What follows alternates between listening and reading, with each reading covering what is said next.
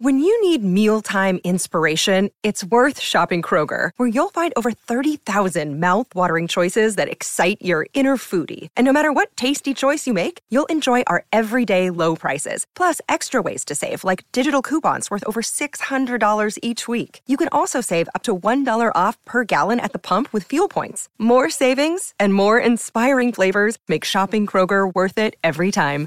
Kroger, fresh for everyone. Fuel restrictions apply. Quando entrò nella sala delle conferenze, Joe si rese conto che Al non era più con lui. Voltandosi, guardò lungo il corridoio e riuscì a distinguere Al che stava da solo immobile. Ehi, che succede? gli chiese di nuovo. Al non si mosse. Stai bene? chiese Joe, tornando indietro verso di lui. Mi sento stanco, disse Al. In effetti non hai un bell'aspetto, disse Joe, sentendosi profondamente a disagio. Al rispose Vado al bagno, tu vai avanti, unisciti agli altri, accertati che stiano bene, io vi raggiungo presto. Così accennò vagamente ad andarsene, ma ora sembrava confuso. Tra un attimo, tra un attimo starò meglio, disse. Si mosse esitante lungo il corridoio, come se avesse difficoltà a trovare la strada. No, no, verrò con te, disse Joe, per essere certo che ci arrivi. Forse, se mi spruzzo un po' di acqua calda sul volto, aggiunse Al, trovò la porta senza pedaggio del bagno e con l'aiuto di Joe l'aprì e scomparve all'interno. Joe restò in corridoio. Gli sta succedendo qualcosa, disse tra sé. Il fatto di vedere il vecchio ascensore lo ha cambiato e si chiese perché. Al riapparve. Cosa c'è? chiese Joe, notando l'espressione che aveva sul volto. Dai un'occhiata, disse Al. Condusse Joe nel bagno e indicò il muro di fronte. Scritte sui muri, sai, quelle frasi scribacchiate che si trovano sempre nei bagni degli uomini. Leggi. La scritta, fatta con un pastello o una penna rossa a sfera, diceva Salta nel cesso e stai a piedi in su. Io sono vivo, voi siete morti. Eh, la scrittura di Ransiter? chiese Al. La riconosci? Sì, annui Joe. È la scrittura di Ransiter. Dunque adesso sappiamo la verità, disse Al. È questa la verità? Certo, è ovvio, rispose Al. Ma che cazzo di modo per saperlo sul muro di un bagno pubblico? Sentiva più che altro un acre risentimento. Le scritte sui muri sono così, disse Al crude e dirette. Avremmo potuto guardare la televisione o ascoltare il videofono e leggere gli omeodiani per mesi, per sempre, forse, senza scoprirlo, senza che ci venisse detto così a brutto muso. Joe rispose: Ma noi, noi non siamo morti. Benvenuti alla Philip K. Week. Sigla. Daily Cogito il podcast di Rick Dufer ogni mattina alle 7. L'unica dipendenza che ti rende indipendente.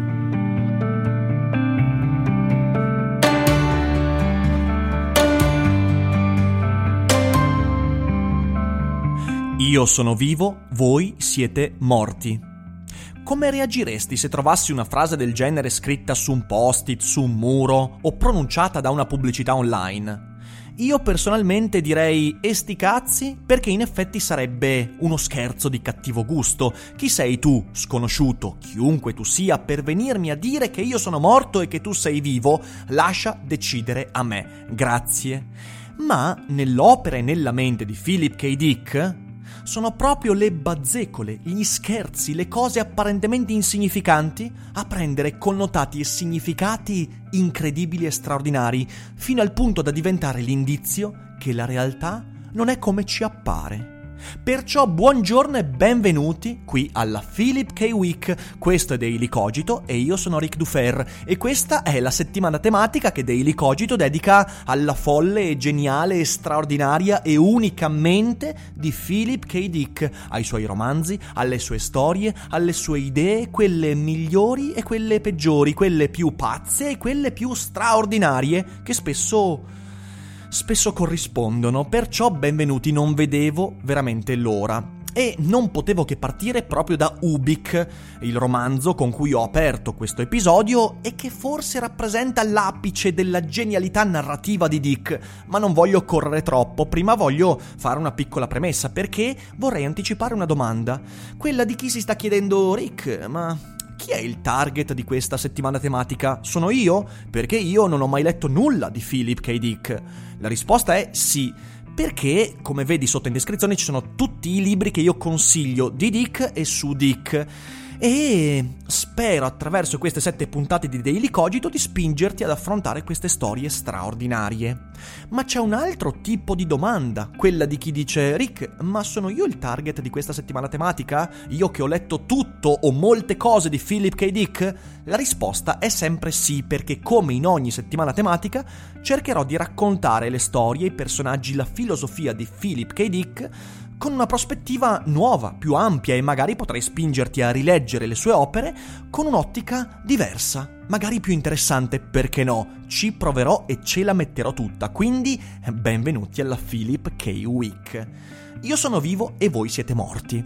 Questa frase, che nel romanzo Ubik è l'indizio che Glenn Ransiter scrive, pronuncia all'interno del mondo in disfacimento, quel mondo in cui i dipendenti di Ransiter si trovano, un mondo in cui si trovano dopo un'esplosione. E dopo quell'esplosione questi sono convinti, fra i quali Joe Chip e Al e molti altri, Wendy, personaggi che poi conoscerete leggendo il libro, sono convinti loro di essere vivi, mentre Glenn Ransiter è morto e invece scopriranno che le cose non stanno davvero così.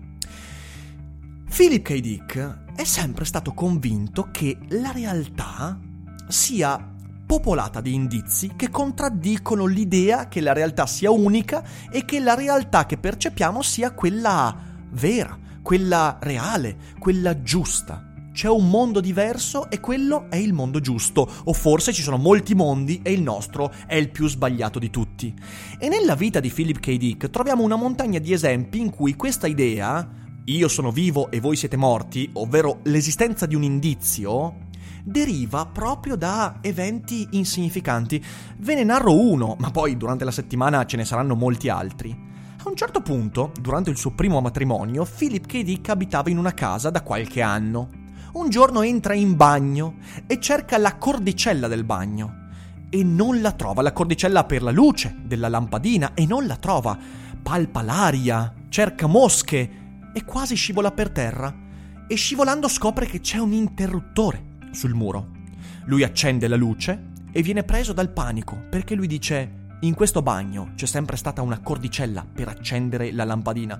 Così urla e chiama sua moglie e gli dice ma ma quando è che è stato cambiato questa cosa? Quando è che hai messo l'interruttore e, hai tolto la cordicella? E lei dice, no, guarda che lì c'è sempre stato l'interruttore, mai la cordicella. Ovviamente, di fronte a un evento del genere, una persona normale, ovvero non Philip K. Dick, si direbbe, ah beh, mi ricordo in modo sbagliato, chissà, ho fatto un sogno, eh, magari c'è stata un'esperienza che ha prodotto in me questa falsa memoria, e va bene, va bene, c'è l'interruttore, mai stata la cordicella, e invece Philip K. Dick si convince di una cosa un po' strana, si convince che la realtà in quel momento si è come spaccata e che lui è stato scisso in due universi paralleli. E lui faceva parte dell'universo in cui nel bagno c'era la cordicella, invece si trova nel bagno in cui c'è l'interruttore e la sua memoria ricorda bene, solo che è la realtà ad essere sbagliata. Ora, noi tutti potremmo derubricare questa idea a pazzia, follia, mala sanità mentale e sicuramente avremmo tutte le ragioni per farlo. Ma è molto più interessante vedere come Philip K. Dick abbia tradotto questa idea nella sua opera. E la frase io sono vivo e voi siete morti è proprio la cordicella che in realtà è un interruttore, che permette a Joe Chip di rendersi conto che la realtà, quella in cui si trova, non è la vera realtà. Dubitare di ciò che abbiamo sempre ritenuto reale è la precondizione per accedere alla verità. Quella verità che Al dice è questa la verità e che Joe Chip dice ah, l'abbiamo scoperta con una scritta su un bagno pubblico, che schifo. La precondizione per accedere alla verità è proprio il dubbio iperbolico. Non esiste illuminazione né comprensione senza la messa in dubbio radicale della natura della realtà che abbiamo sempre conosciuto. Questa è un'idea che ha avuto grande fortuna nella storia della filosofia. Cartesio ovviamente arriva alla consapevolezza dell'esistenza del cogito, ovvero del trade union fra Dio, la mia ragione e la res cogitans, proprio dopo aver messo in dubbio ogni cosa, ogni esperienza fino a quel momento considerata reale. Soltanto attraverso la messa in dubbio delle mie esperienze, delle mie percezioni, dei miei sensi che potrebbero sempre mettermi in inganno perché lo sapete, Cartesio parla della possibilità che un genio maligno stia deviando ogni mia esperienza solo dopo aver messo in dubbio l'esistenza stessa della realtà e la validità delle mie esperienze posso arrivare a costruirmi un metodo per arrivare alla verità che per Cartesio è l'intuizione del cogito, cioè che il pensiero è quella linea che mette insieme l'uomo e Dio.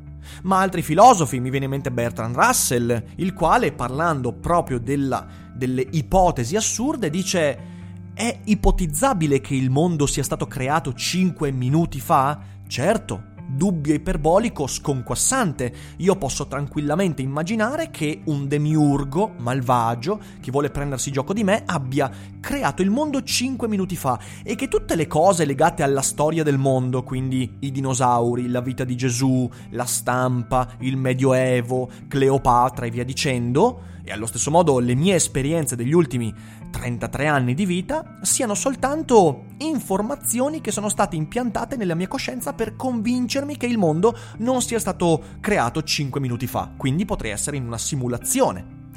Questo è anche ciò che sta alla base dei complottismi contemporanei. Il terrapiattista parte dalla necessità di mettere in discussione proprio le tesi ufficiali, le percezioni, le cose ovvie le cose sono ovvie, proprio per questo sono parte di un complotto. Poi il terrapiattista, a differenza di Bertrand Russell, di Cartesio e di Philip K. Dick, si dà delle risposte molto consolatorie che guarda caso danno ragione a quello che lui vorrebbe trovare nella realtà, mentre il dubbio iperbolico, sia di Dick, di Russell che di Cartesio, dovrebbe spingerci a ricercare una verità che non è scontata, perché se la verità è scontata, allora non ha nessuna differenza con la realtà fasulla di prima. Insomma, il terrapiattista di fronte alla pillola rossa di Morpheus non si chiederebbe mai: ma questa, in realtà, non è un'allucinazione ancora più devastante rispetto a quella precedente? No, si prende l'allucinazione che gli sta più comoda, mentre di fronte a Morpheus Dick avrebbe detto: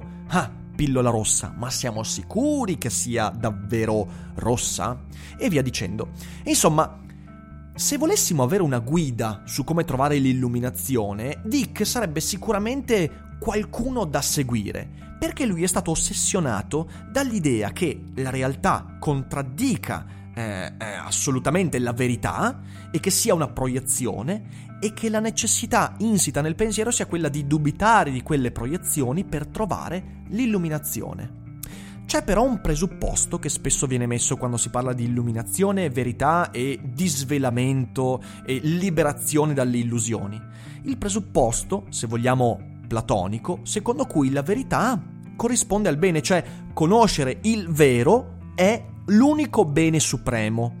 Un'idea anche qui che ha popolato tutta la storia della filosofia, del pensiero occidentale e non solo occidentale.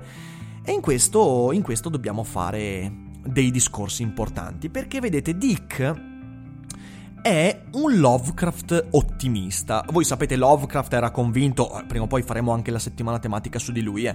Lovecraft era convinto che noi non dovremmo conoscere perché la conoscenza è terribile, conoscere la verità è ciò da cui dovremmo assolutamente scappare e fuggire perché invece dovremmo restarcele nella nostra placida isola di ignoranza. Eh, Lovecraft sapeva a priori che la verità sarebbe stata terribile, Dick no, Dick parte ottimista, lui vuole avere l'intuizione, vuole vedere ciò che è vero, vuole togliere di mezzo le illusioni e le proiezioni, solo che poi scopre di volta in volta che la verità è terribile. Per questo io ritengo che Dick sia molto più interessante rispetto a Lovecraft nello studio del concetto di illuminazione e di verità. E Philip K. Dick raccontava sempre una storia. Lui ipotizzava e diceva se esistessero i tre desideri del genio, se davvero ci fosse il genio che può esaudire tre desideri, ogni uomo che lo incontra morirebbe con un desiderio inespresso. E voi potreste dire ma come? Beh, perché?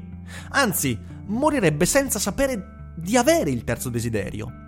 Perché Dick era talmente innamorato della ricerca della verità, anche se forse non l'ha mai trovata, che era convinto di questo, che se un uomo dovesse trovare davvero il genio della lampada, beh, il primo desiderio sarebbe quello di sapere la verità. Fidatevi, ogni filosofo effettivamente chiederebbe questo, qualunque cosa sia la verità, forse lo chiederebbe proprio per sapere anche cos'è la verità, non solo quale sia la verità. Quindi, primo desiderio, io voglio sapere la verità, quella con la V maiuscola.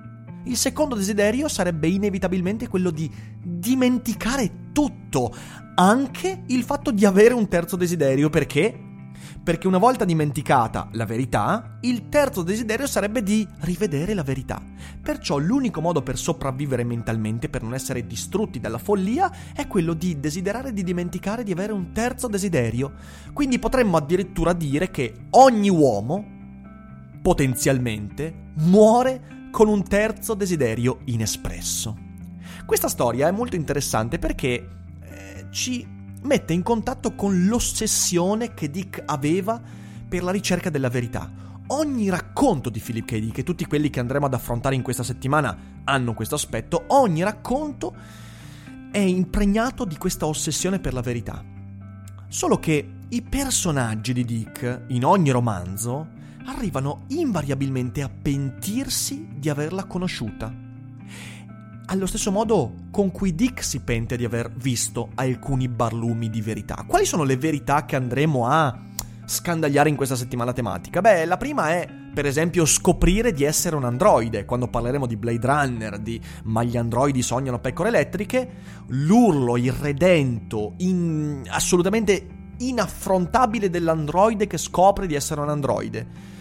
Oppure scoprire di essere all'interno di un sogno o di un incubo altrui, oppure scoprire, come in Ubik, di essere morti, che è molto più angosciante della scoperta del sesto senso, perché il modo con cui si arriva alla scoperta nel sesto senso è un plot twist. In Ubik è una cosa un po' diversa che però non voglio spoilerarvi. Prima di tutto, per arrivare comunque alla verità, visto che ogni uomo comunque, anche sapendo di di non doverci andare veramente troppo a fondo, ogni uomo desidera di scoprire la verità, il presupposto è accorgersi dell'inconsistenza della realtà e Joe Chip, con i suoi compagni, si accorge di questo perché? Perché continuamente continua a disfarsi ogni cosa. Il mondo di Ubik è disseminato di indizi sul fatto che quello non è il mondo.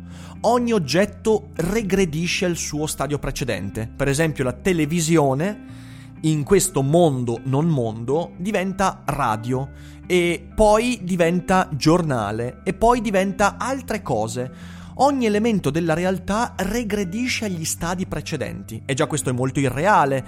La materia stessa si deteriora velocemente, sia quella inorganica che quella organica, infatti alcuni personaggi verranno trovati come scheletri, si deteriorano, si decompongono. Al tempo stesso nessuno intorno a Joe Chip sembra dare peso a questa cosa. Joe si accorge di queste cose e gli altri sembrano dare per scontato che vada tutto bene. Inoltre, ed è questa la cosa veramente importante, i messaggi che sono indizi del fatto che il mondo non è il mondo, che la realtà è quella sbagliata, i messaggi non sono voci nel cielo, non sono atti di illuminazione divina, no, sono scritte nel bagno o pubblicità scadenti di una bomboletta spray o adesivi che pubblicizzano quel tipo di prodotto e via dicendo. L'inconsisten- l'inconsistenza della realtà è un presupposto fondamentale e pensare per Philip K. Dick significa accorgersi dei segnali che rivelano la finzione. In fin dei conti, lo ripeto, noi siamo sedotti da Matrix perché tutti quanti vorremmo essere Neo. Ma Dick ci pone una domanda fondamentale. Siamo all'altezza di sopportare la profondità nella tana del bianconiglio? Siamo pronti ad accusare Morpheus di averci drogati e non risvegliati? Siamo pronti a renderci conto che nella ricerca spasmodica della realtà, la realtà potrebbe sfuggirci di mano continuamente? Ubik è una storia di fantasmi che ci pone una domanda fastidiosa ma fondamentale. Tu riesci a prestare attenzione ai segni che il mondo continuamente ti pone di fronte per accorgerti che il mondo è una finzione?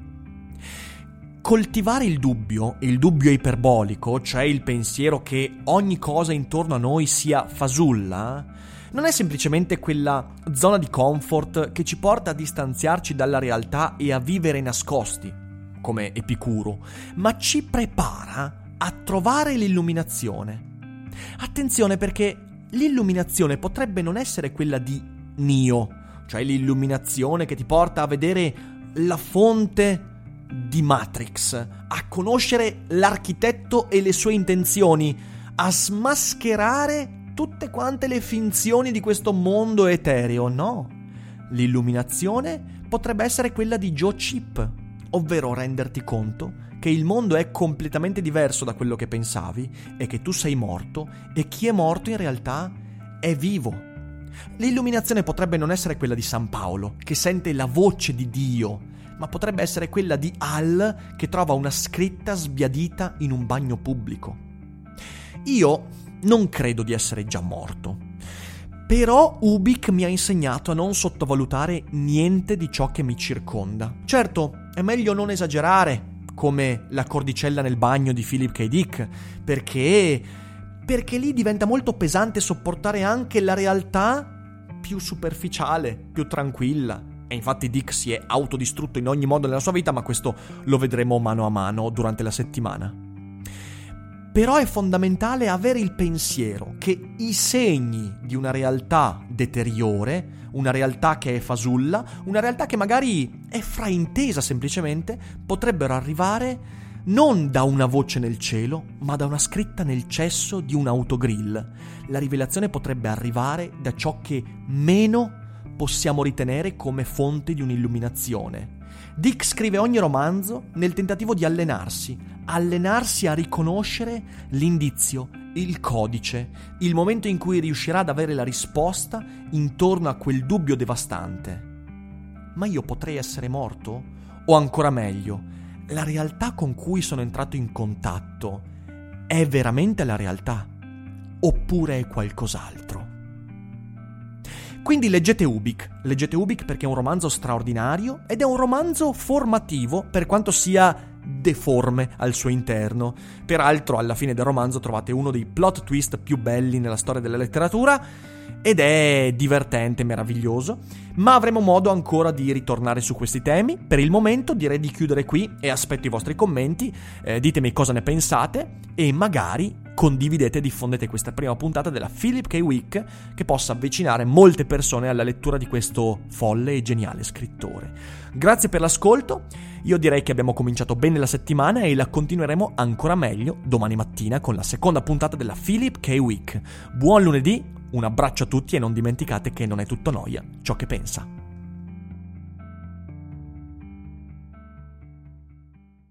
E adesso un bel caffè finito. Perché rischiare di rimanere senza caffè quando puoi abbonarti a Caffè Borbone? Prezzi vantaggiosi, costi di spedizione inclusi, tante possibilità di personalizzazione e l'abbonamento lo sospendi quando vuoi. Decidi tu la frequenza, la qualità, scegli tra le cialde e capsule compatibili e crea il tuo mix di gusti e miscele. Mai più senza caffè con l'abbonamento Caffè Borbone. Tutte le info su caffèborbone.com.